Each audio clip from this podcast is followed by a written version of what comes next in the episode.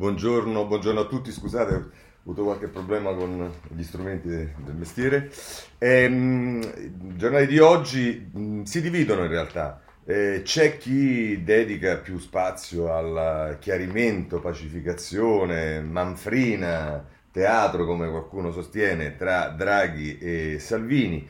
Chi invece si dedica al tema delle aperture con le decisioni prese dal Consiglio dei Ministri sulla base delle indicazioni date dal CTS nei giorni scorsi e chi ritorna sul tema del eh, condono eh, e della, mm, eh, diciamo del, del, del catasto, non del condono, scusate, del catasto e quindi più in generale della riforma fiscale. Insomma, questi sono eh, e poi anche il recovery, in particolare Repubblica oggi che si, si, occupa del recovery, dei rischi del recovery. Io direi che seguendo l'ordine diciamo, di prevalenza sui giornali, eh, se, cominciamo dalla, dall'incontro Draghi-Salvini. Ora su questo ci sono giornali che danno la cronaca della giornata, un po' tutti uguali, Salvini un'ora da Draghi e poi sigla la tegua, incontri ogni settimana.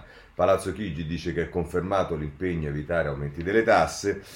Eh, e poi però sui giornali mh, troviamo l'interpretazione più autentica di eh, diciamo quello che, della ragione per la quale Salvini avrebbe fatto tutto questo casino, che non è tanto quella di preservare il campo diciamo di coloro che sono contro la tassazione della casa, ma in realtà è di far capire a Draghi che quello che decide nella Lega è lui e questo probabilmente per eh, arginare un rapporto privilegiato che molti danno eh, tra Draghi e Giorgetti in modo particolare, ma insomma po' anche le bufere che ci sono all'interno della Lega. Tant'è che, eh, diciamo, al di là della nota di Massimo Franco che dice una scelta obbligata per un leader indebolito, cioè quella di Salvini di fatto di ricucire con Draghi, poi ci sono il retroscena di Marco Galluzzo e Cesare Zapperi che eh, la dicono chiara anche nel titolo, così il segretario elimina i mediatori dopo i contrasti con Giorgetti.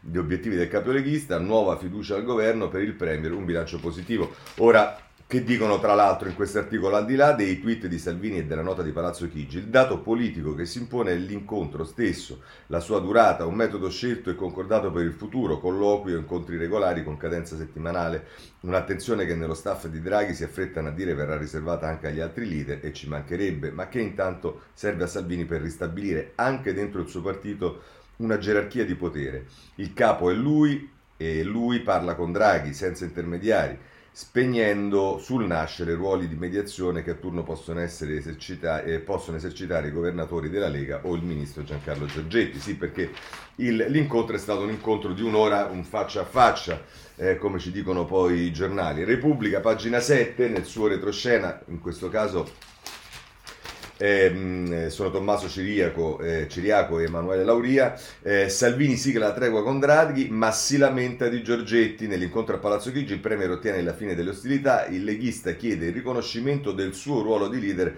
e incontri periodici. Anche qui L'incipit dell'articolo è quando Matteo Salvini si presenta al cospetto di Mario Draghi ha soprattutto una preoccupazione, riaffermare che nella Lega è lui che comanda, non Giancarlo Giorgetti, non i governisti. Lamenta subito con il Presidente del Consiglio il movimentismo del suo ministro Chiede per questa ragione incontri periodici a Palazzo Chigi, li vorrebbe settimanali, saranno frequenti, ma non così frequenti. Il Presidente del Consiglio ascolta. Così eh, vedete questo tema ritorna, ma ritorna un po' in eh, tutti i giornali. Andiamo sulla stampa, pagina 4. Eh, il titolo è, vabbè, mh, al, al, di là dell'un'ora di vertice, eccetera, eccetera. Eh, e poi c'è però il caso di Francesco Olivo, c'è Francesco Olivo che racconta il caso, Giorgetti finisce sotto assedio, io attaccato per colpire Matteo. Il ministro costretto a difendersi dalle critiche esterne dai veleni interni a Carroccio, ci vogliono fuori dal governo e firma la tegura con il leader. Serve fare più squadra. Eh, e poi retroscena, anche qui è il terzo retroscena che la interpreta allo stesso modo di Alessandra Barbera e Francesco Olivo. Col Premier tratto io, il leghista Palazzo Chigi, una volta a settimana. E il Presidente del Consiglio rassicura il leader, con il nostro esecutivo le tasse non saliranno, ma questo diciamo si era già capito a dire il vero.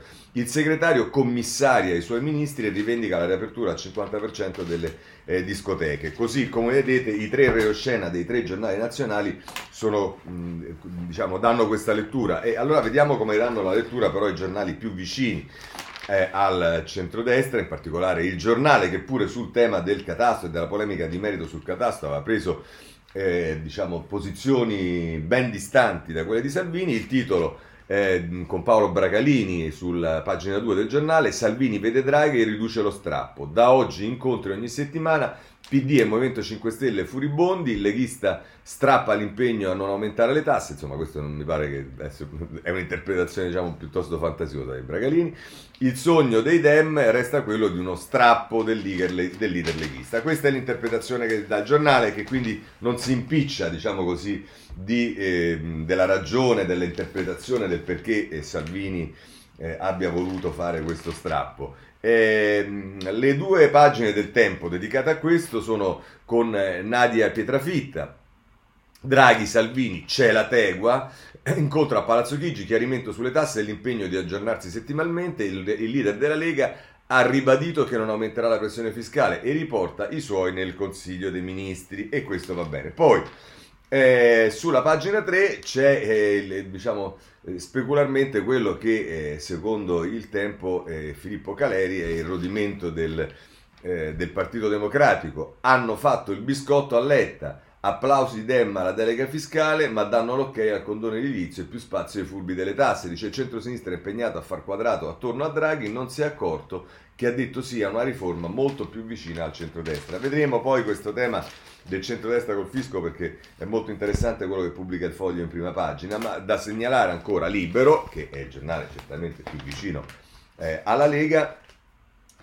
e che a pagina 3 eh, Salvini il cassa il punto, re fa pace col Premier, crisetta superata, scrive il Libero con Stefano Re a pagina 3, incontro di un'ora tra leader leghista e Draghi e ci vedremo ogni settimana. Mattiene, Matteo ottiene l'impegno ad accelerare il ritorno del paese alla normalità e insiste, le tasse non si aumentano. E va bene, chiudiamo questo capitolo però con due commenti. Il primo è sulla stampa di Francesca Schianchi, eh, che pagina 21, che è la pagina dei conventi, anche se poi il giornalista diciamo, è una cronista, è una giornalista di punta della stampa, ma qui eh, scrive diciamo, più come opinionista e Mario e Matteo tregua armata, dice tra l'altro la Schianchi, anche questa volta basta un generico impegno comune affinché non ci siano aumenti di tasse, peraltro già pubblicamente ribadito dal Premier nelle ore eh, calde della protesta leghista e l'ampliamento degli orari di riapertura dei cinema e teatri eh, e discoteche che eh, discoteche scusate, da poter rivendicare come proprio successo, benché altri esponenti di governo si fossero a lungo spesi, a cominciare dal ministro Franceschini,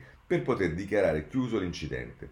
Un rapporto leale, franco e diretto e risolve ogni problema, chiosa Salvini. Anche questa volta obiettivo raggiunto, visibilità assicurata e la sensazione di un posto di Serie A nel governo. Da rivendicare in permanenza, d'ora in poi hanno deciso ieri Draghi e il capo leghista si vedranno almeno una volta a settimana per fare il punto della situazione. Un modo per il leader del Carroccio per ritagliarsi un ruolo di primo piano nello stesso tempo il Premier sembra essersi rassegnato di buon grado alle intemperanze del più rottoso dei, dei sostenitori del suo governo. A parole e nei fatti rivendica un'agenda diversa da quella elettorale e non esita a far approvare la delega fiscale anche in assenza dei ministri leghisti. Martedì, avvisato del forfè di Giorgetti Garavaglia e Stefani, raccontano abbia commentato con un laconico va bene, cominciamo.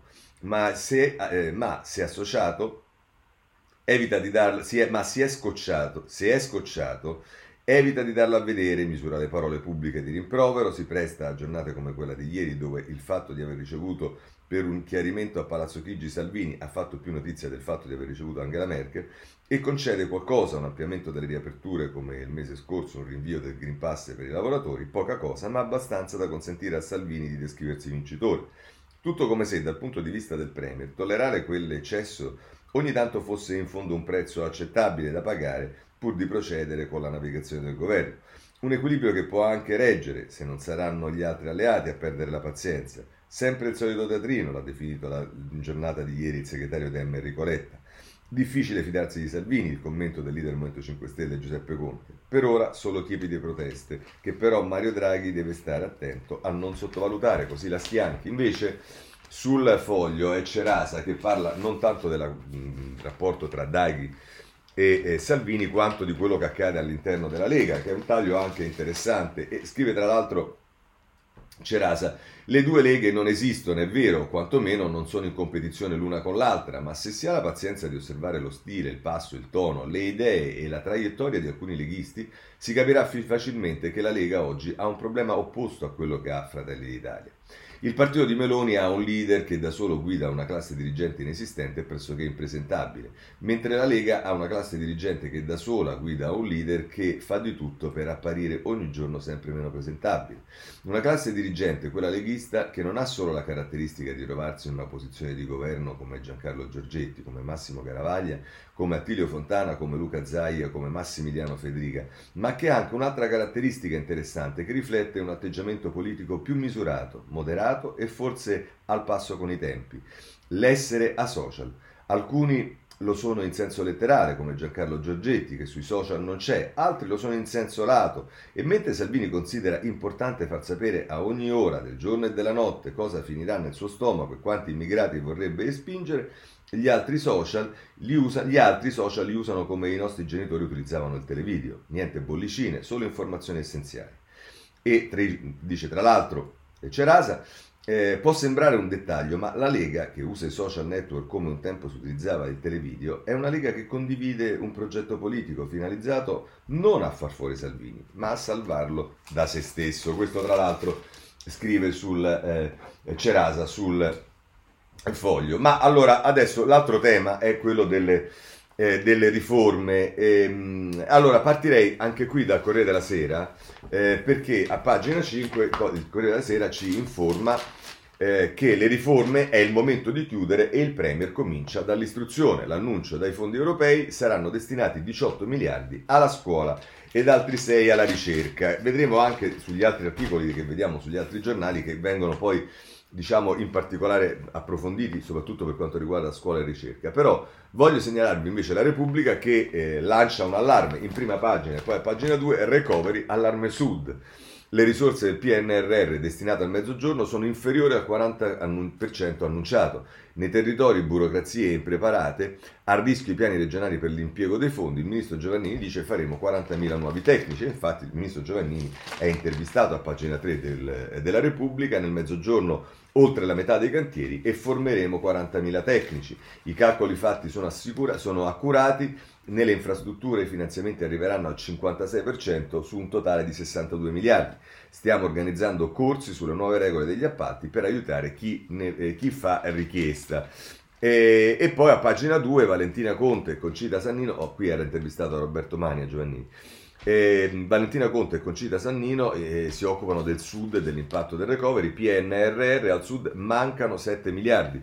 I governatori dicono rifate i conti. Eh, il recovery de- destina il 40% delle risorse alle regioni meridionali, ma il criterio non si applica a tutte le voci di spesa. De Luca dice una cifra non vera, Carfagna dice verificheremo gli esiti dei bandi e c'è l'allarme per gli uffici impreparati a gare ed appalti. Molti enti locali dicono Conte e Sannino eh, sono a corto di esperti e, e Manfredi, che eh, come sapete è stato neoeletto sindaco di Napoli, dice serve personale. Così eh, la denuncia della, ehm, della Repubblica nella pagina 2, poi a pagina 4 ehm, si affronta il tema della ricerca, nidi e ricerca con, con 31 miliardi l'Italia riparte dall'istruzione. Corrado Zunino, nel dossier di Repubblica, pagina 4, le risorse del PNRR per scuola e università eh, e si accelera per i primi fondi entro novembre. Ecco, allora così entriamo e, e vediamo che eh, la stampa, pagina 3, si occupa in particolare della ricerca. 9 miliardi per sostenere la ricerca, i fondi a chi rispetta la parità di genere. A, interveni, a interve, intervenire con un'intervista fatta da Flavia Amabile è la ministra Cristina Messa, che dice eh, che annuncia gli investimenti del piano nazionale di ripresa, nei bandi una quota del 40% sarà riservato alle donne e poi sono nuove regole anche sul merito e trasparenza. Peraltro si dice in questa intervista, dice la messa, si parla di capienza eh, piena nei teatri, non vedo perché non si possa parlare anche per gli Atenei e questo giustamente eh, non, è, non, è, sbagliato e il tema dei concorsi va affrontato, oggi le regole non riescono ancora ad eliminare le opacità, chissà se si riferisce anche a quelli che hanno coinvolto il professor eh, Gali in una indagine ovviamente, eh, quindi non è una sentenza né di primo né, né di, di, secondo né di altro grado, insomma. Eh, però ehm, questo è, è, è quanto dice la messa. Ancora eh, della ricerca si occupa il domani e lo fa pag- in prima pagina ed è come al solito polemico con Giovanna Fagionato. Per rilanciare la ricerca non bastano le promesse e gli omaggi a Parisi, neo premio Nobel, e dice Draghi cita il premio Nobel per la fisica, ha ragione, aumentiamo i fondi per colmare il divario con gli altri, ma dice per uguagliare la Germania abbiamo bisogno di 20 miliardi l'anno e il doppio dei ricercatori e sollecita il domani nell'occhiello dalle parole ai fatti. Ancora, ehm, così concludiamo la parte delle riforme con il messaggero, mh, le prime due pagine eh, intanto ci si occupa delle periferie, rigenerazione urbana arrivano 2,8 miliardi per città più sostenibili e qui abbiamo, vediamo Giovannini, i finanziamenti del PNRR serviranno a riqualificare i quartieri.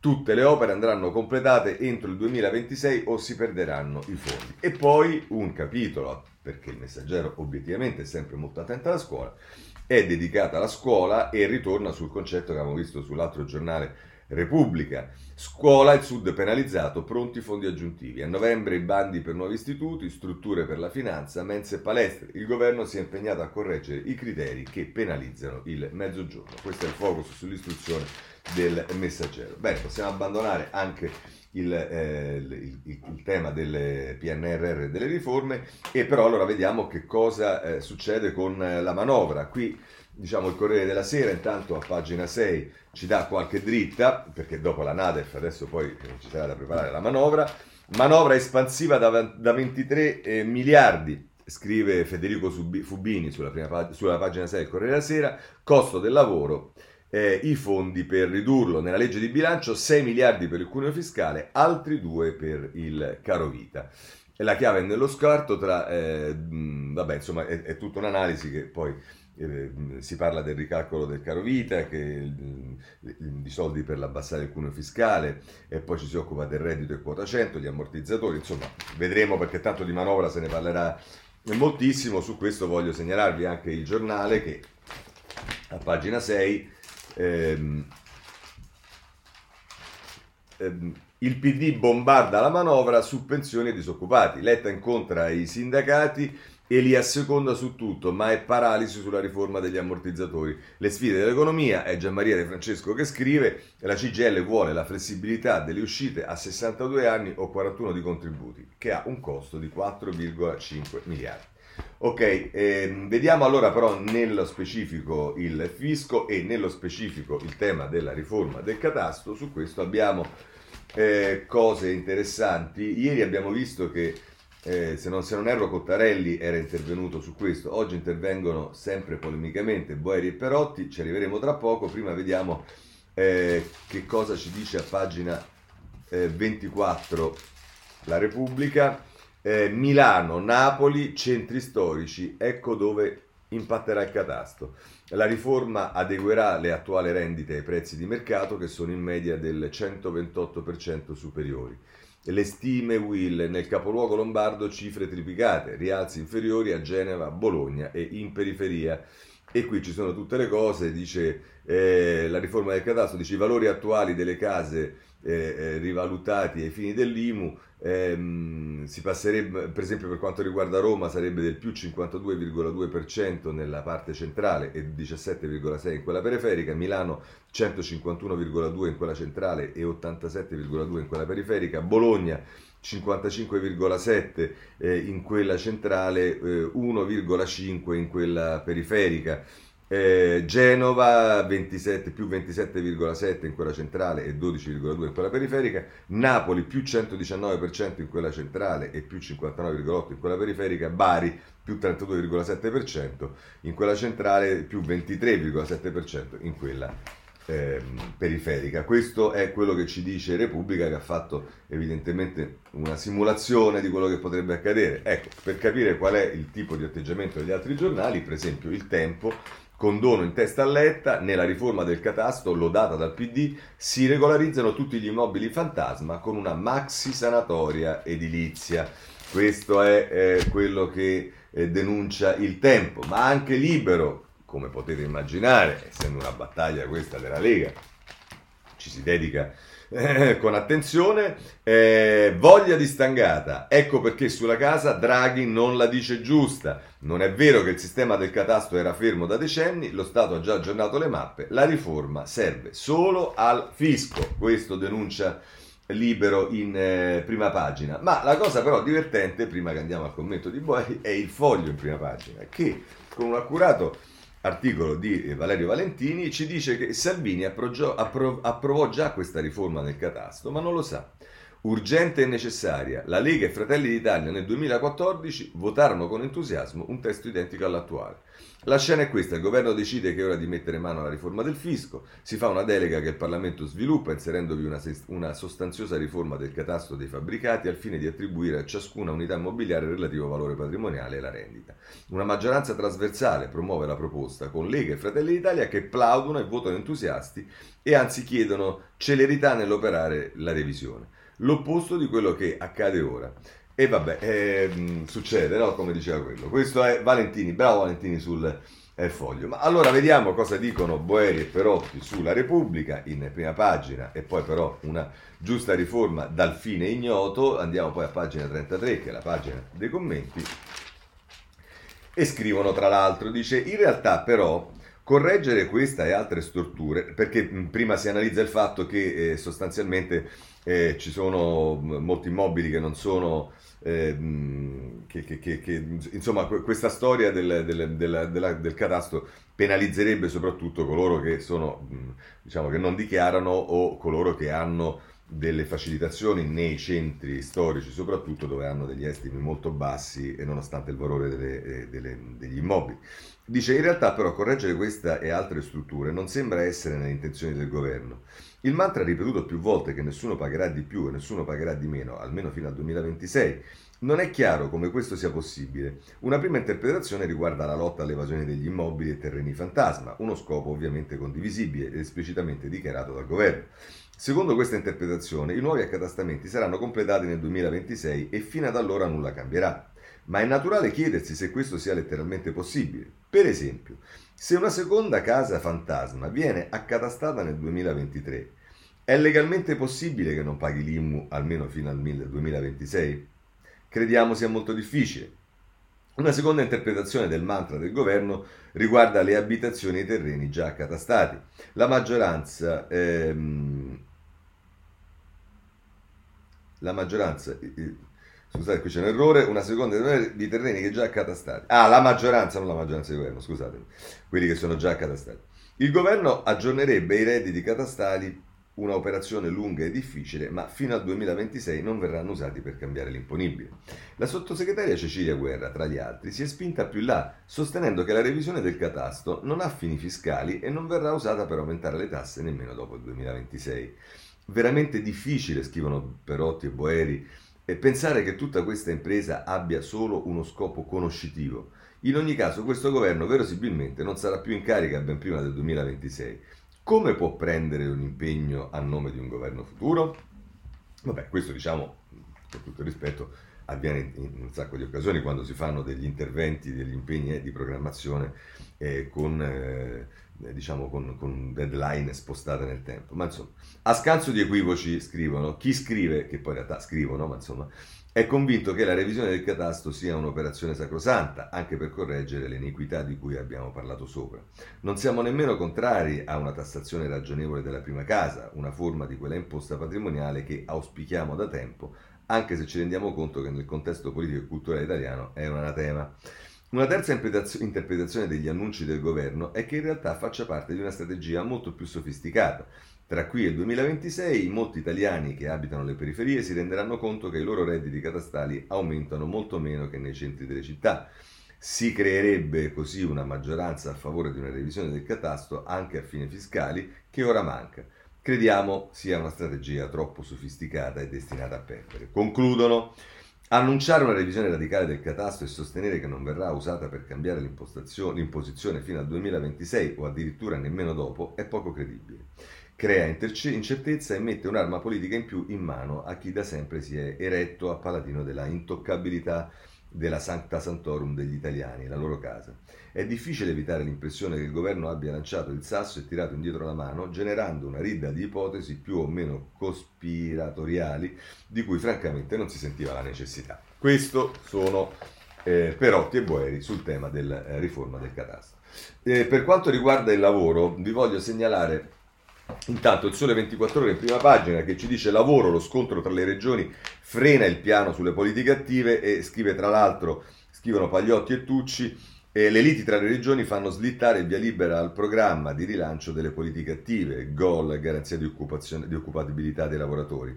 A causa dei contrasti sugli indicatori per il riparto della prima fase di 880 milioni, la conferenza delle regioni ha rinviato l'articolato in sede tecnica riaggiornandosi al 14 ottobre, quindi la liti tra le regioni, eh, ma più in generale sul tema del lavoro invece voglio segnalarvi e leggervi una parte dell'editoriale di Dario Di Vico sul Corriere della Sera. E in prima pagina il lavoro la, cosa poss- lavoro, la cosa possibile, e poi dobbiamo andare a pagina 32, che è la pagina dei commenti.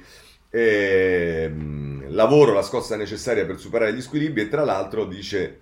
Ehm, Dico che prima nella parte precedente analizza diciamo, tutti i dati che arrivano sul, eh, diciamo, eh, su, sul sulla, sulla, il tema che da una parte eh, i dati Istat ci dicono, i dati in generale ci dicono che aumenta la disoccupazione e dall'altra che le aziende, soprattutto nel triangolo nord, Veneto, Lombardia e Piemonte, non riescono a, a trovare per, diciamo, eh, lavoratori specializzati. Dice si è creata una divisione artificiosa che può essere sintetizzata in questo modo. È, mh, è di sinistra opporsi ai licenziamenti e reclamare il salario minimo, è di destra invece sottolineare che le imprese non trovano le persone che vogliono assumere, eppure i saldi dell'occupazione sono la somma algebrica di ingressi e uscite e stavolta davvero uno vale uno.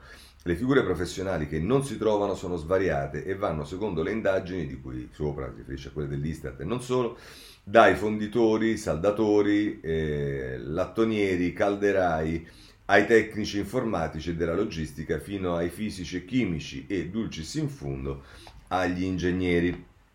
Dice, messe da parte le sterili polemiche, occorre però evitare un'altra insidia, rimandare il mismatch alle storiche storture e deficienze del mercato del lavoro italiano e all'incomunicabilità tra scuola e imprese e trarne come conseguenza che l'inversione di tendenza è possibile solo sui tempi lunghi.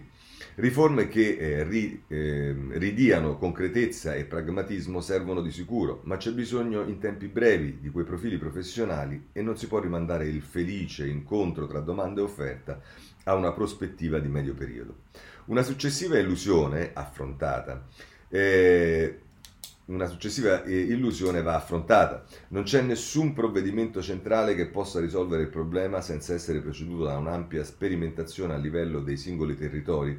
Infatti, nella dimensione micro si può tentare di governare l'azione di vari soggetti, si deve partire dai fabbisogni delle aziende e dalla descrizione delle figure professionali necessarie. Tocca alle agenzie territoriali e ai centri per l'impiego muoversi. È necessario selezionare un gruppo di candidati e costruire intorno a loro un programma di formazione per metterli in grado di entrare in azienda, magari appoggiandosi alle reti degli ETS, e serve poco tempo per costruire un modulo formativo e a quel punto rientrano in gioco le imprese che pescano in queste scuole e si impegnano a dare la formazione specializzata dell'ultimo miglio. Non è la fine del mondo, ma un processo facilmente gestibile che richiede quattro mesi e può essere largamente replicabile nei, terri- nei territori limitrofi. Qualcosa del genere sta accadendo a Milano a cura dell'AFOL, ma eh, può facilmente ripetersi in parallelo, basta volerlo, in molti centri per l'impiego, almeno del nord. Perché c'è così poca attenzione su questi percorsi e invece si utilizza il lavoro solo per sterili battaglie politiche? Si domanda Di Vico sul Corriere della Sera e con questo chiudiamo anche questo capitolo. Per quanto riguarda il virus, beh, guardate, c'è il tema della capienza, c'è su tutti i giornali, quello che gli dà più spazio è la stampa che insieme al messaggero titola in prima pagina su questo, teatri, stradi, stadi, discoteche, l'Italia riapre e se andiamo eh, a pagina 2 con Paolo Russo si torna in pista, il governo riapre le discoteche dopo un anno e otto mesi, capienza al 50%, ingressi al 100% in cinema, teatri e musei, gli stadi salgono al 75%. Eh, questo eh, è quello che ci dice il eh, che ci dice il, mm, la stampa in prima pagina e su questo diciamo anche il messaggero vi dicevo in prima pagina teatri e discoteche le riaperture insomma questo è quanto sulle amministrative voglio segnalarvi intanto un bel inter- articolo di Goffredo Buccini eh, sulla prima pagina del, del Corriere Sera che è dedicato alle periferie un silenzio tutto da capire eh, eh, insomma, mh, si riferisce ovviamente alla connessione anche del, delle periferie, del, del, silenzio che avviene attraverso il non voto. Poi Repubblica invece a pagina 8 ehm, ehm, parla del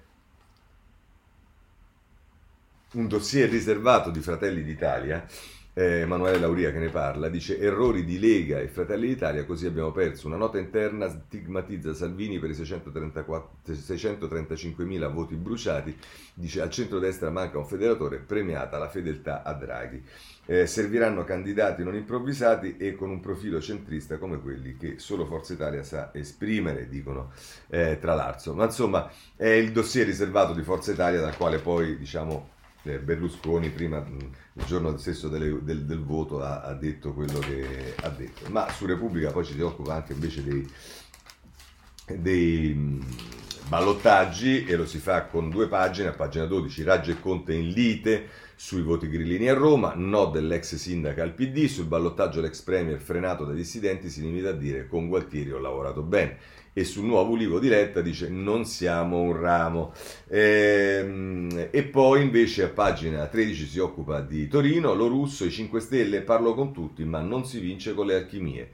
Eh, nel mio programma temi in cui l'elettorato grillino può sentirsi più avvicino a me che alla destra e poi dice farò una campagna in strada, porterò due sedie, una per me e l'altra per chi vuole darmi idee e criticare. Vabbè, questo è lo russo a Torino, vedremo se eh, che cosa succederà con da Milano. Libero, a pagina 6, eh, invece si occupa di Michetti che eh, querela la Gruber. Eh, per la Gruber Michetti è neofascista, eh, il candidato del centrodestra querela la giornalista. Eh, questo è quello che ci dice eh, Libero. Eh, chiudiamo con il dubbio che a pagina 5 eh, a proposito delle amministrative, Conte vuole Gualtieri, Raggi ammicca Michetti, il caso Roma fa vacillare l'asse tra PD e 5 Stelle. Il leader dei Grillini vuole blindare l'accordo con i Dem, ma Dibba e l'ex sindaca remano contro. Eh sì, perché diciamo adesso al di là di tutto le ambizioni della Raggi e via dicendo, quello che appare sempre più evidente è che in realtà di fronte allo, al, diciamo, alla, alla, durezza di posizione della Raggi e via dicendo, sembrerebbe starci il rapporto con Alessandro Di Battista e questo spiegherebbe molte cose. Comunque, per quanto vi stiamo parlando della Raggi, per quanto riguarda i 5 Stelle, vi segnalo il Corriere della Sera a pagina 10. Ehm, Timori 5 Stelle, il PD ci fagociterà e il leader frena sul nuovo Libo, i parlamentari in pressing su Conte, oggi il caffè Raggi Michetti, poi andrà Gualtieri, va bene, questo è quello che eh, abbiamo visto, ma eh, segnalo anche la stampa, pagina 8. Ehm, Conte riposiziona il Movimento 5 Stelle, sfida al centro con Calenda e sostegna Gualtieri. Ora, francamente, che Conte voglia, fare, voglia sfidare al centro eh, il eh, Calenda e tutti noi con l'allegra truppa, Taverna, eh, Bonafede, ehm, eccetera, eccetera, insomma fa un po' sorridere. Comunque, eh, questo è quello che ci scrive nel retroscena Ilario Lombardo sulla stampa. Passiamo al a quelli che dovrebbero essere gli alleati nell'Ulivo e il PD.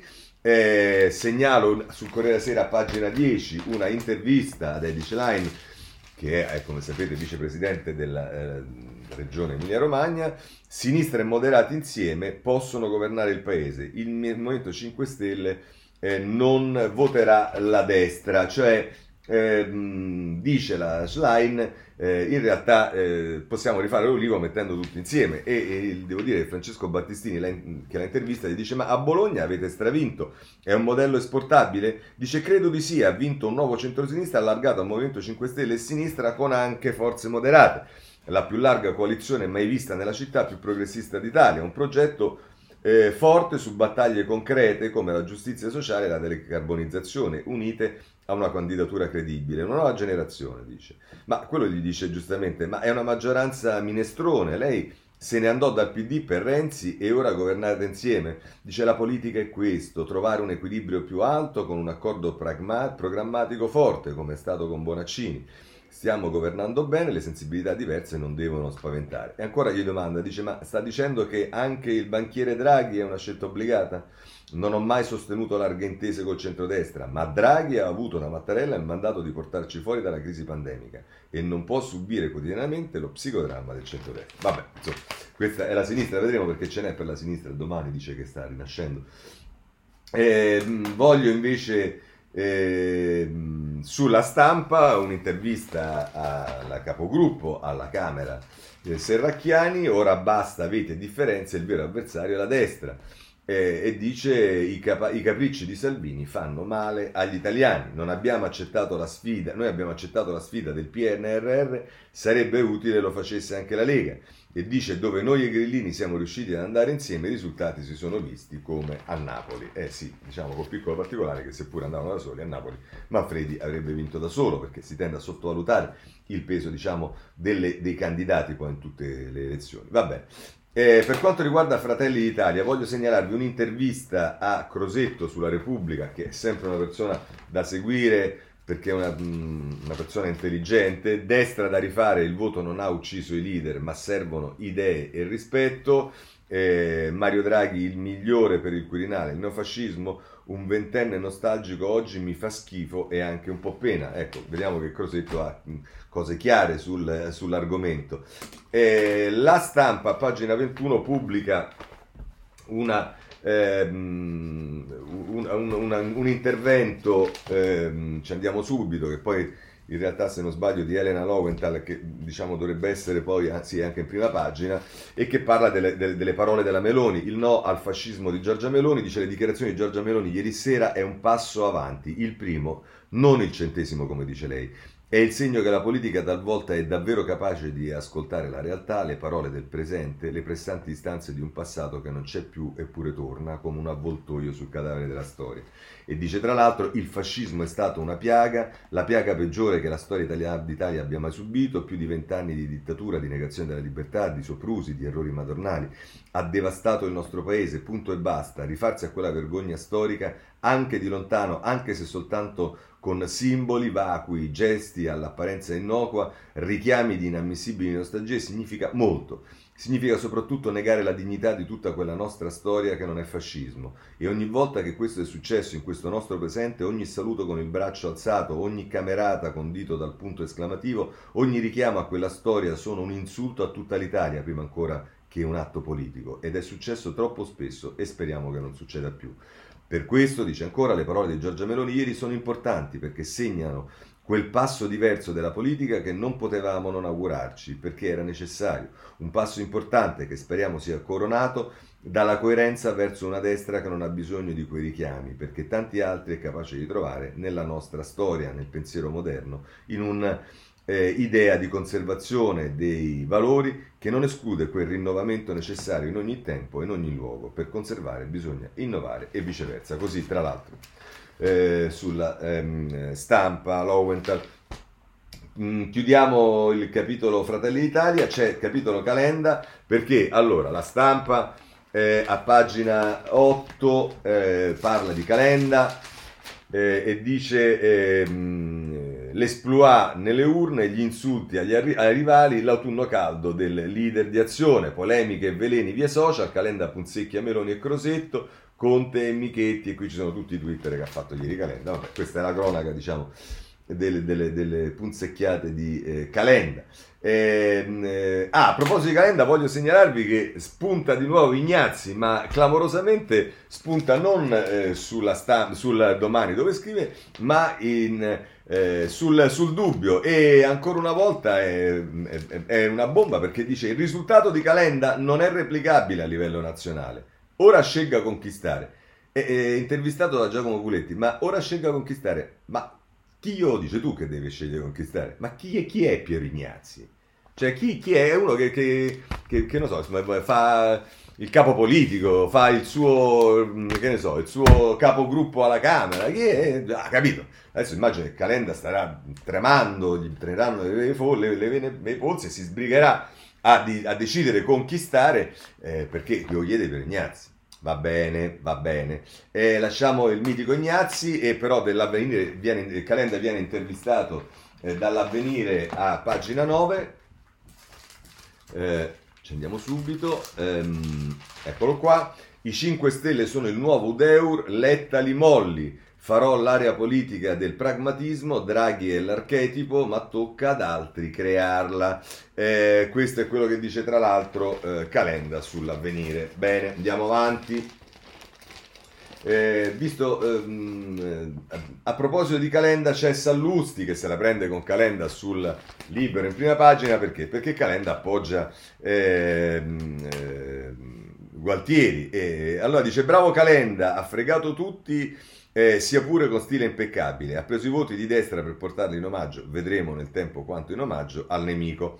Mi ricorda Mariotto tra l'altro diciamo mh, Calenda, Calenda eh, non è che porta i voti perché i voti di Calenda andranno dove ritengono, ma insomma lui ha dichiarato che voterà in quel modo. E, ehm, vabbè, qui dice che gli ricorda Mar- Mar- Mariotto Segni, la vicenda di quando Berlusconi gli propose di fare il capo del centrodestra e disse che non era d'accordo perché ci stavano quelli di Alleanza Nazionale e dice insomma è la fine che fanno i furbetti, né né, o per dirla la Marchese del Grillo, io sono io e voi, peccato Calenda, e voi non contate, diceva quello, vabbè. Peccato, Calenda in effetti predicava bene, ma dunque ha razzolato male. Ora lo sappiamo, ma insomma, vedremo poi dove andranno i voti di Calenda.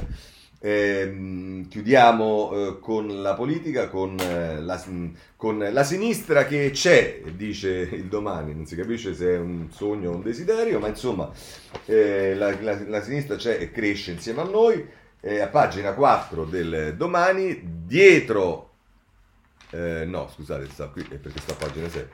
Unita, divisa e molto donna la sinistra civica dove funziona e dove no. È Daniela Preziosi, a Bologna la valaga di preferenze di Emin Clancy, eh, ma anche a Torino i civici fanno un esploit. Divisi a Milano, Roma e Napoli, ma gli elettori li riconoscono. Bene, gli elettori li riconoscono e, e questo diciamo è una notizia, ma andiamo avanti. Eh, va bene, su tutti i giornali c'è l'incontro tra Draghi e Merkel, lo prendiamo dal Corriere della Sera, mm, qualcuno dice un passaggio di testimone, qualcuno no, l'ultima volta a Roma da cancelliera Merkel dice Mario ha protetto l'euro, sorrisi e commozione, il premier campionessa del multilateralismo ci mancherà. E peraltro si parla un incontro, dell'incontro che ha avuto anche con eh, Papa Francesco, nuovo umanesimo, l'appello caloroso condiviso con il Papa, l'invito da Sant'Egidio e l'udienza in Vaticano. Questo per quanto riguarda noi. Bene, passiamo ora alle questioni della eh, della eh, giustizia e in particolare delle varie indagini che ci sono in corso. Comincerei con Di Donna, il Corriere della Sera, pagina 22, ci dice che spunta il, il, quello dei servizi segreti, Di Donna e l'affare mascherine, le due versioni sul ruolo dello, 07, dello 007. Eh, Giovanni Bianconi che scrive, il generale che è questo tedeschi dice ero lì per valutare i prezzi e invece l'imprenditore che è di donna dice mai parlato di eh, vendette. A proposito di, di donna, voglio segnalarvi il domani che sapete ha fatto la campagna eh, su Conte, di, ha lanciato per primo la cosa. Eh, vabbè, eh, pagina 3, la spia di, di, di, Donna e Conte, tensione nei servizi segreti. E qui si parla per l'appunto del famoso tedeschi. Il DIS e Palazzo Chigi vogliono capire come mai il dirigente dell'AISE tedeschi ha incontrato il fedelissimo dell'ex premier. L'imprenditore Buini ha, subito, ha subito un sequestro di mascherine ed è indagato a Perugia. Fittipaldi e Tizian a proposito dell'agente dei servizi segreti, vedete che ritornano poi chi colpisce i servizi segreti. Vabbè. Giornale, pagina 11, ehm, come la mette il giornale. Gli incontri con lo 007 i PM ora vogliono capire se Conte era informato. I fari sul ruolo di tedeschi con Di Donna negli uffici del mentore dell'allora Premier. Così eh, il giornale. Da ultimo, eh, anzi no, c'è prima il Tempo, eh, che è un altro giornale che ovviamente ci sguazza su questa roba. Ehm, quel contratto era illogico Eh, parla l'imprenditore Fella che consigliò al suo amico di non pagare percentuali all'avvocato di donna e dice la gente moriva alla struttura commissariale di Arcuri, rimandò indietro senza motivo le mascherine comprate a prezzo di costo. Questa è la denuncia che fa il tempo con Valeria Di Corrado. Eh, su, mm, sul tema ancora voglio segnalarvi il riformista perché eh, con eh, Aldo Torchiaro va più avanti diciamo nel nelle questioni. Il titolo di apertura è Ma non era la banda degli onesti, andiamo bene. E poi, però, se andate a pagina 5, al di là della battuta romana, eh, scrive Torchiaro: voluto in antimafia da Fia 5 Stelle e Conte Falognorri. Di, di donna chi? Eh, dice ora che lo scandalo è pubblico, Morra revoca la consulenza concessa all'amico dell'ex premier che nega di conoscerlo nonostante abbia lavorato con lui a decine di pubblicazioni e nonostante abbia tentato di arruolare responsabili per suo conto, sì perché c'è anche il ruolo politico che ha svolto quando si doveva eh, sfanculare il governo Conte e, e, giocato sui responsabili. Bene, poi c'è tutto il tema fidanza, su questo vi segnalo la Repubblica eh, a pagina 10. Eh, Lobby nera, il barone ripreso mentre incassa i fondi illeciti, si riferisce alla seconda puntata che è stata trasmessa della, della dossier di fan, della, del, vabbè, insomma, cosa di fanpage che fatta, è stata trasmessa ieri a Piazza Pulita.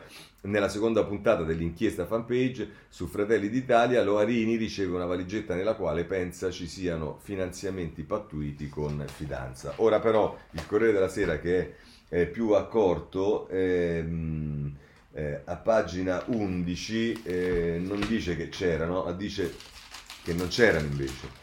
Eh, il barone nero, i contatti e la valigetta, aperta parentesi, senza denaro, chiusa parentesi, il secondo video dell'inchiesta eh, è quello che ci dice il Corriere della Sera. Dobbiamo inevitabilmente vedere anche un altro giornale che è Il Tempo, che eh, darebbe una notizia in questo senso, ma poi è un po' complicato, comunque pagina 9, inchiesta fuori dalla legge, le camere penali sulla trappola stesa da fanpage a fidanza, dice questo non è giornalissimo, e sì, questa è una cosa che abbiamo già visto fatta ieri eh, da eh, Gian Domenico Cagliazza, il presidente delle camere penali. Chiudiamo anche questo, c'è il caso Morisi. E qui, amici miei, la notizia qual è? Vi ricordate quando abbiamo affrontato il primo giorno questa vicenda?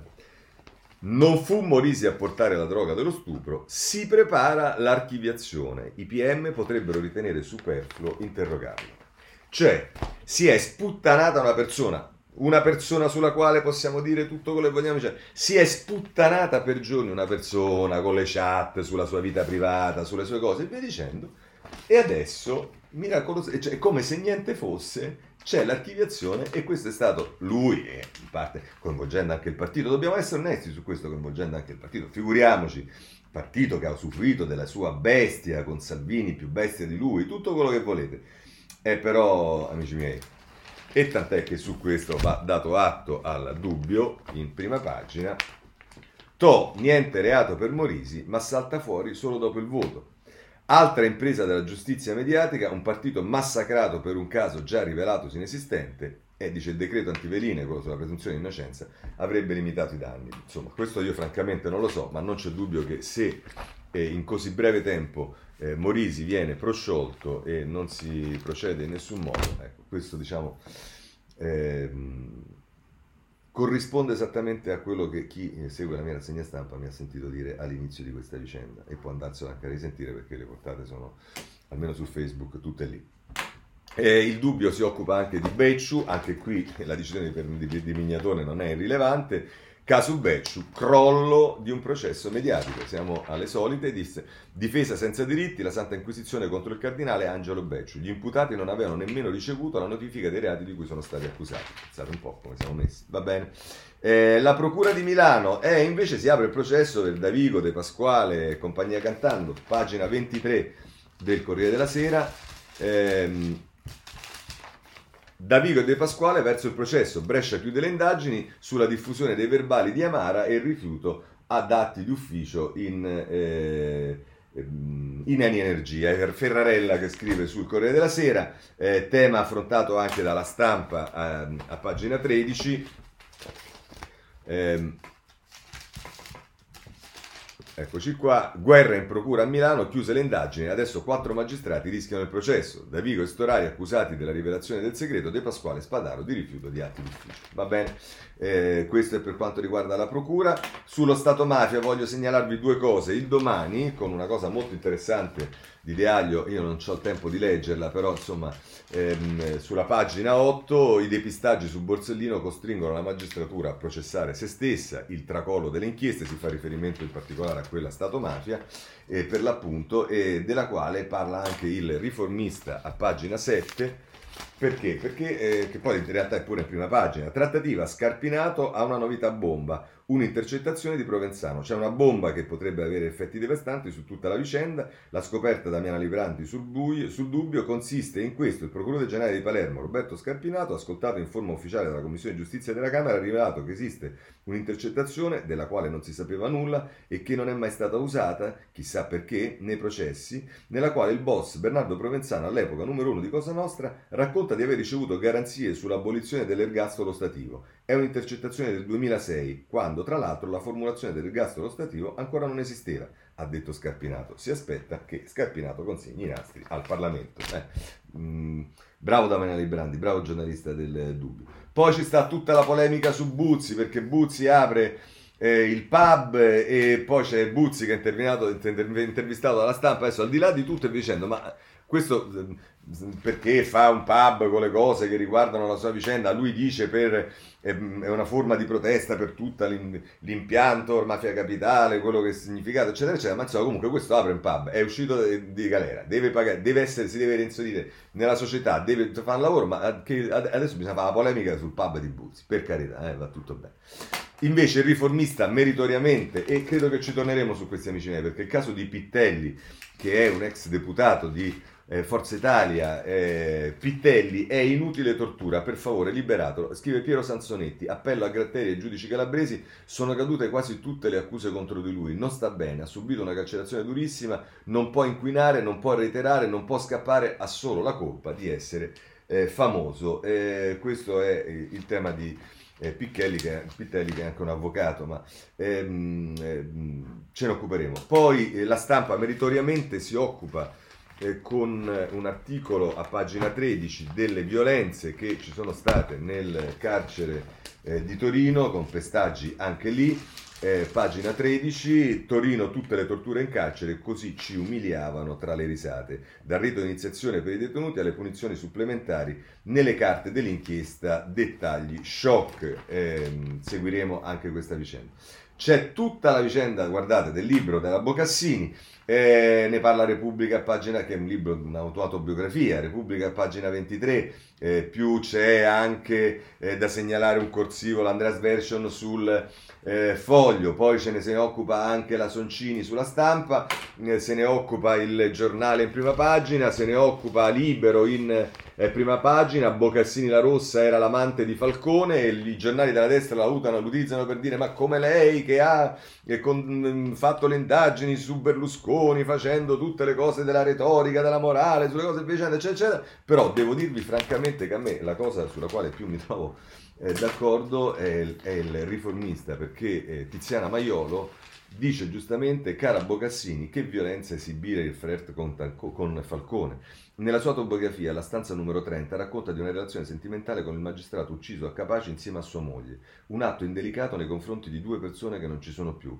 e poi tutte le altre inesattezze su Berlusconi dicendo, cioè a me quello che salta all'occhio è che raccontare a distanza di top time, quando non ci sono più, una roba che comunque, diciamo, anche nei confronti della moglie di, di Falcone, che peraltro è morta con lui, insomma, boh, uno si domanda ogni tanto era proprio necessario, era proprio il caso. Eh, vabbè, questo è Bocassini e il suo libro. Eh, il domani a pagina 6 si occupa ancora del caso Ferri, le intercettazioni utilizzabili o non utilizzabili, prosegue lo scontro eh, con la commissione dell'autorizzazione a procedere della Camera dei Deputati, il caso Ferri ancora appeso tra Camera e CSM.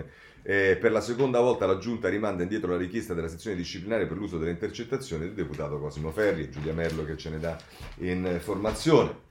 Ehm, eh, le, le, segnalo sul riformista eh, la Soldo che ci parla della Eh, legalizzazione, c'è un sondaggio cannabis legale, gli italiani dicono sì, i più convinti, i più informati. È un sondaggio SVG che dice che il 58% dei cittadini è favorevole, il 10% in più rispetto ad un anno fa. Eh, da ultimo Pandora Papers, vabbè, tutti i giornali ci dicono che eh, tra i vari VIP ci stanno anche Mancini e Vialli che però stanno tranquilli, dicono loro. Per quanto riguarda il 5G vi segnalo sulla stampa, pagina 19, il fatto che eh, l'Italia sta andando veloce, il 5G raggiunge il 95% degli italiani, si apre la sfida della concorrenza. E, ehm, il riformista, pagina 9, ci parla della eh, morte di Salvatore Veca, che non ho visto francamente ricordato su nessun giornale, il comunista che voleva superare Marx, addio al filosofo, al filosofo Salvatore Veca, aveva 77 anni. Da ultimo, per quanto riguarda eh, la politica estera, vi segnalo ehm, la, la, la, stampa, pagina 7, parla del processo eh, per l'assassinio della giornalista, la, polisto, adesso scusate, non voglio mettere il nome giusto perché io sono noto per storpiare eh, i nomi, è a pagina 17, Poli... Politkovskaya, eh, senza giustizia, prescritto il caso dell'omicidio della giornalista Antipunti dopo 15 anni, nessun mandante. Anna Zafesova scrive sulla stampa. Ancora Varsavia eh, fa mh, a botte con l'Unione Europea che reagirà perché? Perché la Corte Costituzionale di, della Polonia eh, ha stabilito che eh, Varsavia, strappo con l'Europa, prevale la legge polacca. La Corte Costituzionale, trattati in parte incompatibili, Bruxelles agiremo. E da ultimo Biden che con, eh, prova ancora a mh, trovare un punto d'accordo con Xi Jinping, lo vediamo sulla Repubblica, pagina 15 eh, intesa sul debito e dialogo con Xi, così Biden tenta il rilancio. Il presidente in discesa nei sondaggi convince i repubblicani ad appoggiarlo entro la fine dell'anno, l'incontro virtuale con il leader cinese. Bene, con questo chiudiamo la rassegna stampa, se volete ci vediamo eh, la prossima settimana a partire da lunedì alle sette e mezza. Buona giornata e buon fine settimana a tutti.